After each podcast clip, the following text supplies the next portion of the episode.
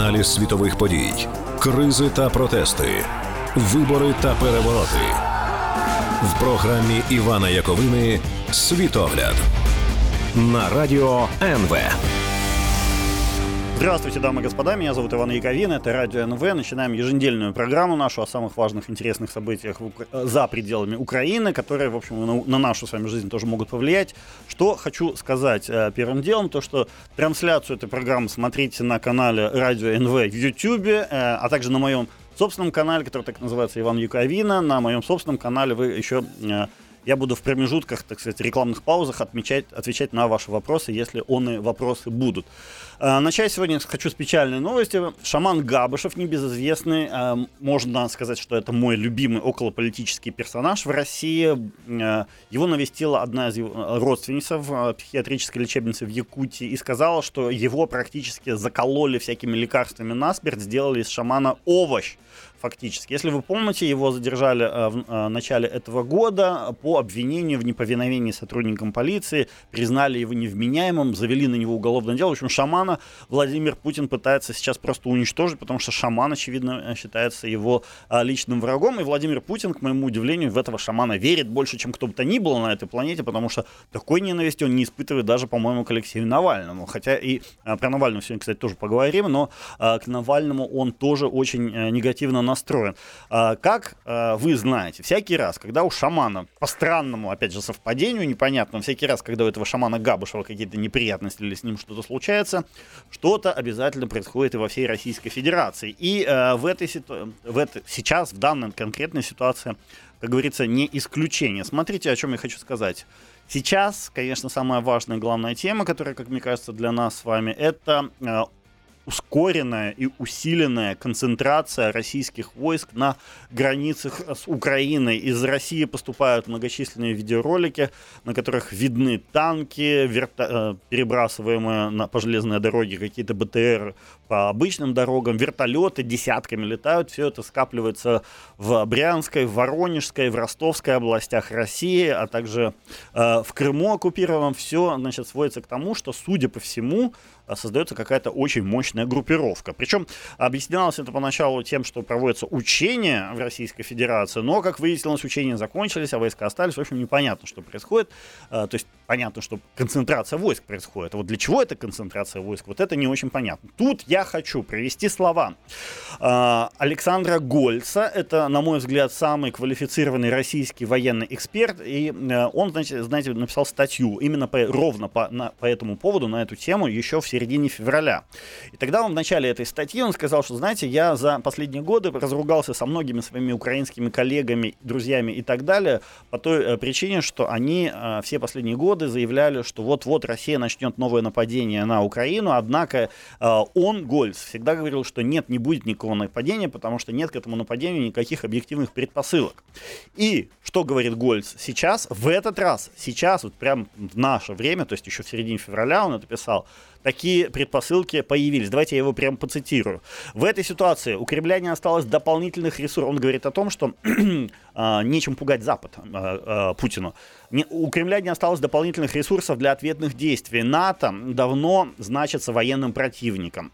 На западном направлении у России развернуты ракеты «Искандер», новые дивизии, даже танковая армия. Возможности для дополнительной демонстрации силы исчерпаны. И что самое главное, Североатлантический альянс принимает это как должное последовательно проводя наращивание военной мощи на восточном фланге Альянса. А, вряд ли западных политиков и бизнесменов, в отличие от российских, напугает перспектива лишиться возможности посещать Россию и размещать там денежные средства, пишет Гольц. У бомбежки Воронежа, этого проверенного средства, тоже, как выяснилось, а, возможности ограничены. Нет, затягивать гайки, сажать оппонентов, конечно, можно до бесконечности. Фантазия господина Кириенко и его подчиненных, как мы знаем, безгранична. Господин Кириенко, кто не знает, это начальник внутренней политики в России. А, просто возможность репрессий внутри России перестала быть средством торга с Западом. Тамошние контрагенты окончательно потеряли надежду на разумность Кремля и возможность договориться. Вот тут-то и всплывает украинская тема, пишет Гольц. По понятным причинам европейские государства очень болезненно воспринимают вероятность новой войны в центре континента. Они приложили немало усилий, чтобы ее предотвратить. Вот, собственно, о чем Гольц писал еще, в, еще более месяца назад, в середине февраля. И как э, тогда многие, кстати, смеялись, посмеялись над ним и посмеялись надо мной, который говорил, что вот смотрите, приближается какая фига. А, а как выяснилось, зря смеялись, потому что уже сейчас э, американцы даже отмечают супер высокую концентрацию российских войск на э, границах с Украиной. Э, что, о чем речь, собственно? 11 марта начались недельные двусторонние командно-штабные учения в России с соединенными э, Смоленская, Воронежская, Курская, Белгородская, Брянская, Московская э, области. В Крыму были анонсированы учения, всякие разные, т.д. Короче, куча всяких учений проходила в марте, э, как раз на западном направлении России. Вот к чему эти учения привели, давайте уже в следующей части поговорим. Аналіз світових подій, кризи та протести, вибори та перевороти в програмі Івана Яковини Світогляд на радио НВ. Продолжаем разговор. Иван Яковина, радио НВ. Говорим о возможном, о невозможном, а уже начавшейся концентрации российских войск на украинской границе, которые отмечают все наблюдатели, включая даже американское государство, включая натовцев и так далее, и так далее. Россия провела массированные учения по всему периметру украинских границ, после чего войска, участвовавшие в этих учениях, никуда не ушли. Они должны были как бы потренироваться и уехать назад, но нет. Более того, уже сейчас перебрасываются в этот район якобы проведения учений все новые и новые Э, военнослужащие и а, техника. Вот, скажем, в Крым буквально на днях перебросили 500 единиц бронетехники и 2000 военнослужащих, плюс несколько десятков э, вертолетов боевых. Э, американцы говорят, что да, это как бы обычная ситуация, весной всегда проводятся учения, они ожидали, что э, потренируются и уйдут, но не уходят. Э, генерал Уолтерс э, сказал, что... Э, Э, НАТО повысило статус готовности американских сил на европейских военных базах с категории «возможный кризис» до категории «потенциально неизбежный кризис». То есть ситуация, как видим, американцами оценивается как достаточно серьезная. Официальный представитель э, Министерства обороны США, то есть Пентагона, рассказал э, журналистам телекомпании CBS, что российские войска, которые сейчас дислоцируются вдоль украинской границы, их, там, ну, короче, не те войска, которые теоретически должны были бы участвовать в, в учениях, то есть это новые какие-то войска. А, чего именно сейчас добивается Россия всем этим размещением войск, американцы не очень понимают. Одни считают, что это просто бряцание оружием, что пытаются просто выпендриваться. Другие говорят, что нет, это подготовка к настоящему вторжению. Э, американцы на всякий случай готовятся к тому и к другому. 1 апреля американский э, э, глава комитета начальников штабов, то есть глава генштаба американского, зовут его Марк Милли, провел переговоры с российским своим коллегой Валерием Герасимовым, а также с Герасимовым, а также с украинским э, главнокомандующим э, Русланом Хамчуком. И, в общем, американцы пытаются понять, что происходит. Но, правда, не, не сообщается о результатах этих переговоров. Кстати, сам Хамчак тут недавно выступал в Верховной Раде и объявил, что э, Россия действительно э, концентрирует войска и что Украина даже опасается возможного вторжения. При этом э, э, очень интересные новости приходят из вот этих так называемых ЛДНР, то есть э, никем не признанных республик, так называемых. Там, по сути дела, закрыли на выезд оттуда границы, во-первых.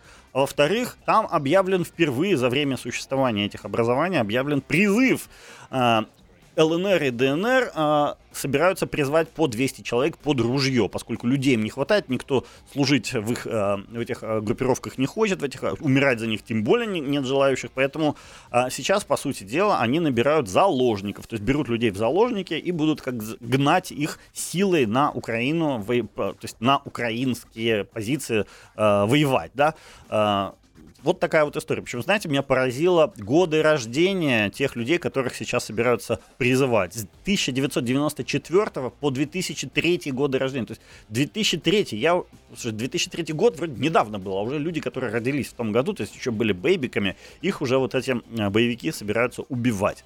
А я думаю, что в этой ситуации, конечно, всем людям, которые проживают в э, так называемых ЛДНР, надо оттуда быстро уезжать. А, кстати, некоторым украинским депутатам тоже, как я понял, захотелось вдруг покинуть территорию своей страны. Некоторым. А, это странно и печально, но, в общем, нехорошо.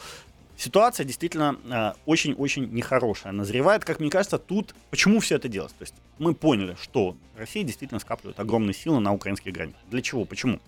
Мне кажется, тут несколько уровней. Первый уровень это как бы ответ запугивания Украины, Украины как таковой. Что они хотят сделать? Они хотят отомстить как бы украинскому руководству за некоторые, так сказать, политические действия. Ну, например, за то, что Украина а, по сути дела, сейчас ввела санкции против ближайших друзей и соратников, скажем так, Владимира Путина а, на своей территории против Медведчука Виктора и всяких его коллег, друзей и так далее. Вообще, давайте, знаете, я более подробно о том, как надо расценивать вот эти все наезды со стороны российской власти в, и вообще скапливание вот этих войск, давайте я расскажу уже вслед.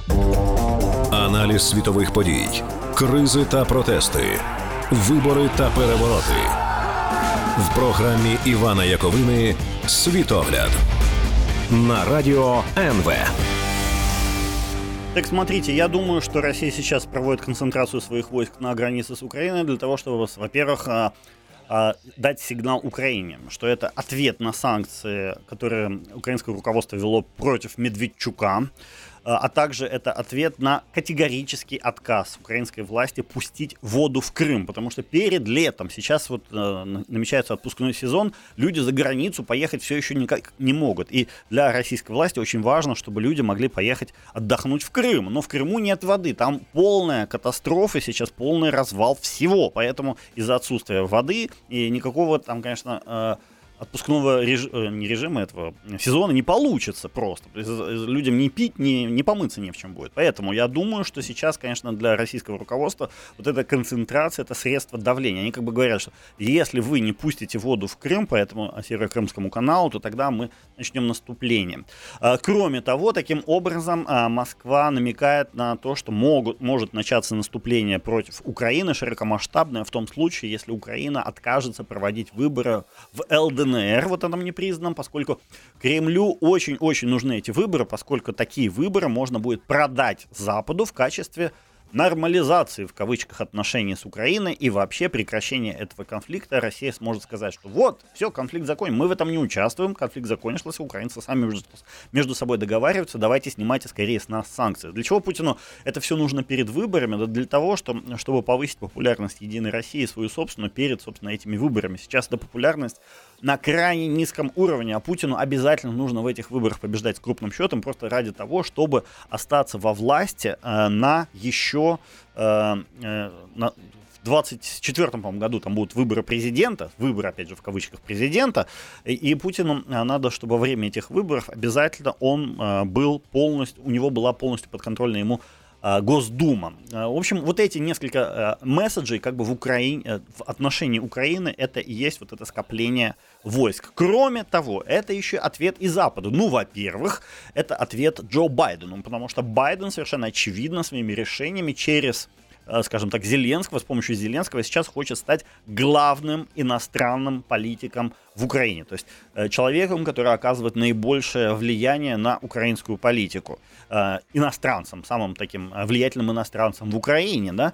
А Путин считает, что это место должно остаться за ним, что оно должно быть зарезервировано за ним, как за президентом России. Байден говорит, не, а это теперь сейчас будет президент США главным иностранцем украинской политики. Во-вторых, это ответ, конечно, Западу на санкции. То есть Путин таким хоч, образом хочет показать, что если вы будете вводить, то есть за те санкции, которые вы уже ввели, мы вот эти войска собираем, а если вы введете еще более жесткие санкции против нас, то мы эти войска пустим в ход. А, ну, это еще одно. Кроме того, это ответ Западу на участие в судьбе Навального. Таким образом, по сути дела, американцы, точнее, российские власти пытаются ответить американцам на то, что, ага, если вам так интересен Навальный, хорошо, мы вам тогда сделаем сейчас гораздо более интересную историю в Украине, э, собрав туда войска и начав войну, широкомасштабную войну против него. Э, почему Навальный настолько важен э, для Путина? Потому что, конечно, у него против Навального просто иррациональная, личная, лютая ненависть, злоба, кипящая, инфернальная и так далее. То есть Путин, конечно, готов сделать все, что угодно, лишь бы Навальному было плохо. И, э, соответственно, Путин категорически не хочет, э, чтобы Запад как-то э, концентрировал свое внимание на Навальном, Путин хочет, чтобы Запад свое внимание сконцентрировал на чем-то другом. Вот, например, на войне в Украине, если уж на то пошло. То есть для Путина сейчас, конечно, эта концентрация войск позволяет и надавить на Украину, пока дипломатически, политико-дипломатическим методом, и на Украину, на украинское руководство, и на э, Запад, на западное руководство, в первую очередь, конечно, на американцев. Э, я не знаю, скорее всего, ну, понимаете, вот опять же, если Путин выставит такой ультиматум, либо вы пускаете воду а, по этому северокрымскому каналу, либо Россия начинает наступление на, не знаю, Мариуполь, э, Харьков и так далее. Вот что делать в такой ситуации украинскому президенту? Говорить, что давайте нападайте, наступайте, или говорить, ладно, так и быть, мы вам воду пустим, потому что оба этих решения, как вы понимаете, будут не очень окей. Э, восприняты они будут как бы не с радостью. И, и то, и решение о начале войны, и решение о, о запуске воды. В общем, это реально очень-очень сложная ситуация для украинского руководства. Не очень понятно, как на, на эту ситуацию вообще сейчас реагировать и э, как с ней э, справляться. При этом для Запада тоже, конечно. Вот э, если Путин скажет, хорошо, если вы введете против нас санкции, мы возьмем и нападем на Мариуполь, да?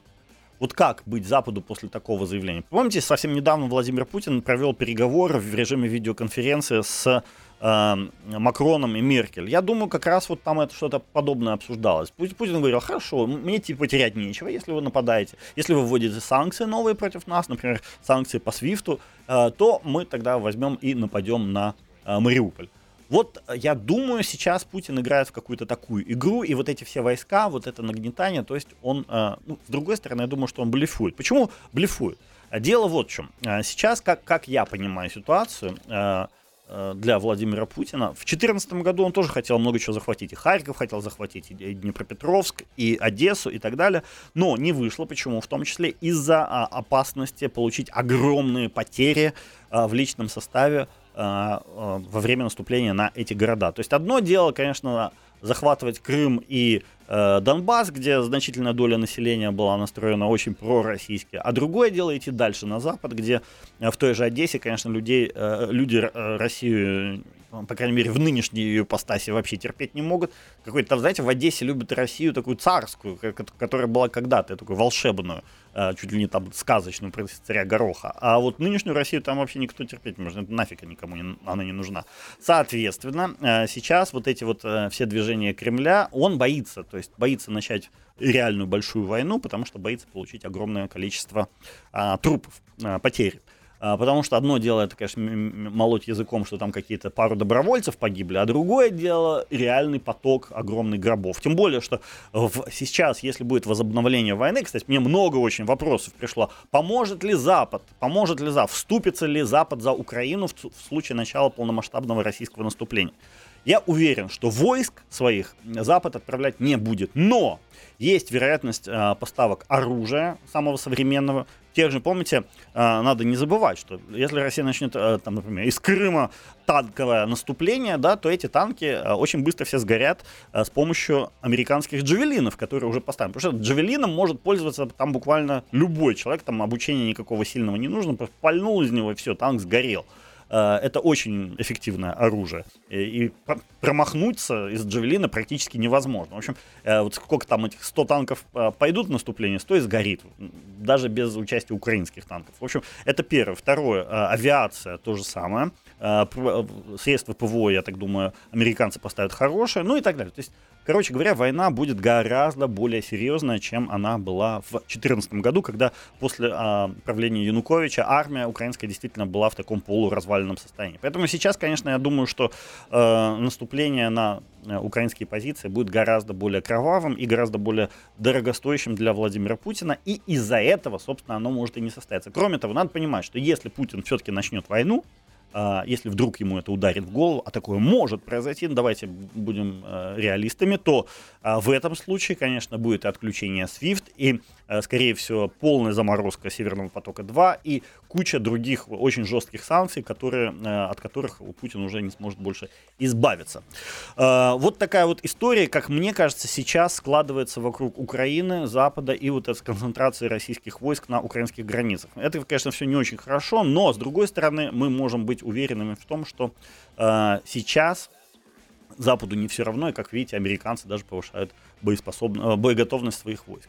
Что я еще одну тему, которую очень хотел сегодня затронуть, это, конечно, Мьянма.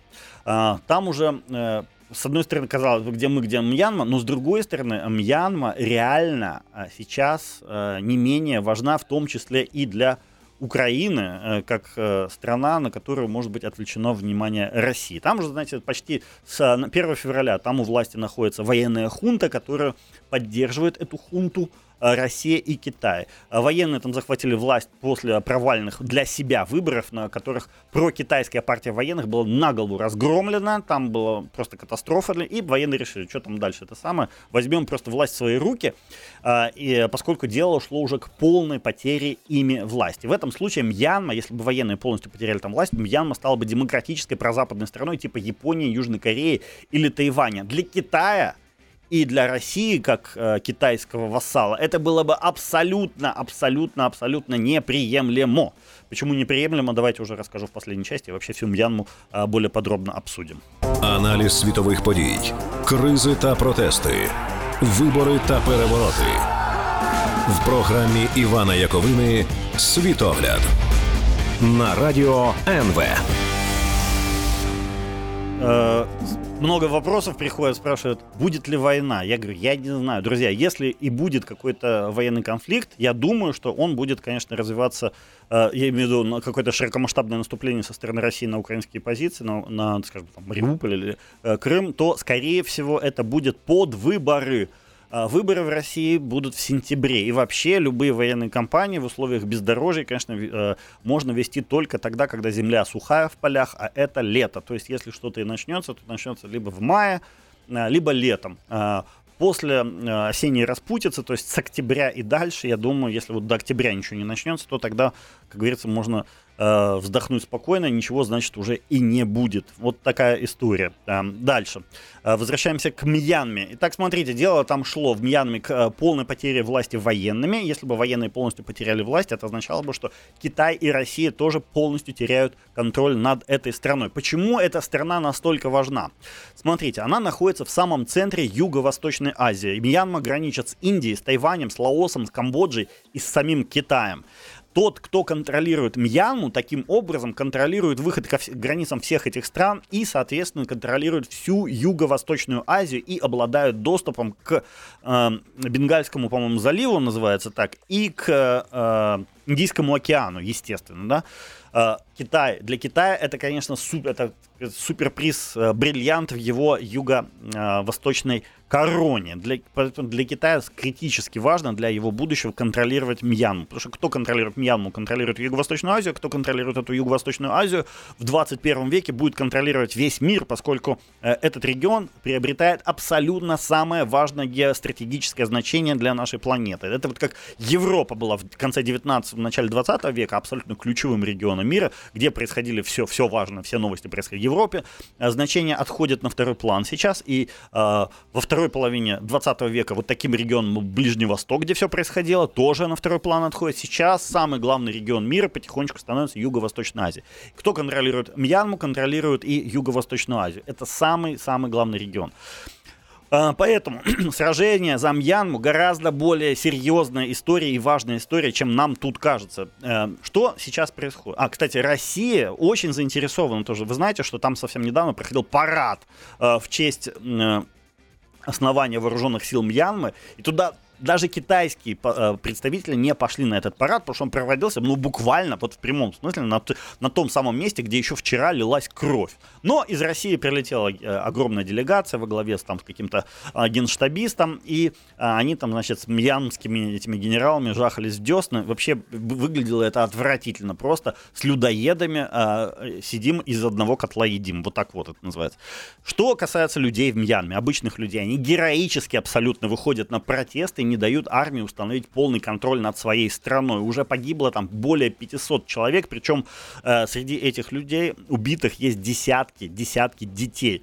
Люди сейчас в Мьянме самой э, очень ждут помощи какой-то от Запада. Запад пока вводит санкции против э, тех э, компаний и э, фирм, которые так или иначе связаны с военным руководством этой страны, хочет на них надавить, э, высказывает э, такую глубокую озабоченность, какие-то в ООН пытается документы принимать, но это все фигня. На самом деле надо понимать, что пока Россия и Китай, особенно самым главным образом Китай на стороне военной хунты, этой хунте ничего не страшно. Они всегда получат и оружие, и деньги из Китая. Им можно вообще ничего не бояться, они могут полностью разорвать все свои отношения с Западом, ничего им от этого не будет. Поэтому э, я думаю, что Запад на каком-то этапе, скорее всего, поймет, насколько высоки ставки, что если Запад эм, не прекратит вот это правление военных, то он потеряет и всю Юго-Восточную Азию и свое главенство в будущем мире. И поэтому, я думаю, Запад э, вынужден будет начать э, военную операцию против вот этой военной хунты в Мьянме. Я надеюсь на это, то, что начнутся какие-то там э, бомбардировки э, тех узлов ком- командования, вот где сидят, собственно, вот эти все генералы, потому что армия Мьянмы, она плюс-минус с народом, что называется, да, они воевать не хотят. э, против Запада, они хотят э, просто, чтобы от них отстали, а, я имею в виду обычный рядовой состав. А вот генералы, да, у них своя повестка, вот поэтому, я думаю, конечно, Западу необходимо нанести удары по тем местам, где сидят эти генералы, начать, возможно, ввести над Мьянмой беспилотную зону и блокаду морского порта, морских портов. Вот тогда, я думаю, и появится, кстати, и потом еще необходимо будет, конечно, поставить оружие тем кто, э, людям, кто готов сражаться против, э, э, против тех людей, против хунты военной в Мьянме. То есть я думаю, Западу надо перестать э, говорить какие-то важные полезные вещи, да, а начать делать важные и полезные вещи, то есть начать помогать оружием тем, кто реально... Потому что сейчас, по сути дела, Китай и Россия руками вот этой военной хунты начали гражданскую войну против населения Мьянмы. А, то есть эта гражданская война уже идет. Хотя говорят, нам важно не допустить начала гражданской войны. Уже идет, уже 500 человек погибли, блин. Надо, надо срочно помогать этим людям, потому что они в безоружны против целой огромной армии. И э, армия это еще помогает Китаю и России. В общем, это обязательно, обязательно надо помогать. Кстати, Индия могла бы еще, как мне кажется, помочь. Но пока Запад, конечно, да, экономические санкции, грозные заявления, вот этим ограничивается все. Э, но я думаю, что незаконная власть вот этой э, мьянской этой хунты должна быть уничтожена. Кстати, для геополитики 21 века, я говорю, Мьянма это просто колоссальное значение э, э, будет иметь. И не меньшее значение. В этом смысле, знаете, Мьянма, она, конечно, сильно отличается от России по всем параметрам, но в этом параметре не отличается. Почему? Потому что для Китая Россия это, как говорится, другая Мьянма, только побольше, потому что э, территория России будет давать э, китайцам доступ, прямой доступ и к США через Аляску, да, и к Японии, и к Европе, то есть главным рынкам и главным демократическим странам, дем, демократическим конкурентам Китая в 21 веке. Покуда Россия будет прокитайской, Пекину можно будет не переживать даже, что он окажется в изоляции, так как э, географически даже это будет невозможно сделать, изолировать его. Потому что, знаете, э, сейчас американцы со всех сторон пытаются окружить Китай своими странами-союзницами. Это Индия, Япония, Австралия, Южная Корея, кого еще можно? Тайвань туда же можно записать, даже Таиланд, Филиппины в определенной степени. Но с севера и с севера Запада, у Китая Россия, да, поэтому Китаю, в общем, бояться абсолютно нечего, изоляции бояться нечего. И если Запад э, все-таки оторвет Россию у китайцев, если Байдена получится оторвать Россию у китайца, то тогда, конечно, Запад сможет окружить Китай полностью и не бояться уже больше никогда от китайской тоталитарной угрозы в 21 веке для стран Запада. Эта угроза будет, по сути дела, полностью ликвидирована. Поэтому, конечно, э, для Запада важно сейчас э, э, сделать так, чтобы в России Э, вместо режима Путина появился какой-то плюс-минус прозападный режим, поскольку это важно для благополучия не только самой России и ее непосредственных соседей, но и для благополучия всей западной цивилизации, потому что только так она сможет противостоять очень быстро набирающим силу Китая. Вот, кстати, сейчас, глядя на Мьянму, я думаю, мы получим представление о том, как Запад в дальнейшем будет действовать и в отношении России. Тут, конечно, надо вспомнить про Навального, который является, так сказать, воплощением сейчас антитоталитарных, анти э, вот этих вот прокитайских сил э, в России. И он, кстати, наткнулся я тут на его, знаете, сейчас вы знаете, Навальный объявил голодовку, он сидит в тюрьме, э, его там пытают, он объявил голодовку, и он написал пост, точнее, не он написал, он написал пост еще в 2018 году про Сенцова. Когда Сенцов в свое время, знаете, сидел тоже в заключение Олег Сенцов, украинский режиссер, и вот он, а, Навальный тогда писал, что э, я-то выйду сейчас, он, Навальный тоже тогда был 15 суток отсиживал, говорит, я, у меня закончится эта пятнашка, я выйду, обниму родных, помоюсь в душе, поем домашней еды, а Олег Сенцов нет, он один в своей камере за тысячи километров от своих близких, он может умереть, понимая, что дело его полностью сфальсифицировано, вины за ним никакой нет, он, естественно, не террорист. Перед смертью его будут пытать. Мы же понимаем, что такое принудительное кормление в российской тюрьме. Кто не понимает, почитайте воспоминания советских детей диссидентов. Я далек от мысли призвать к милосердию российские власти.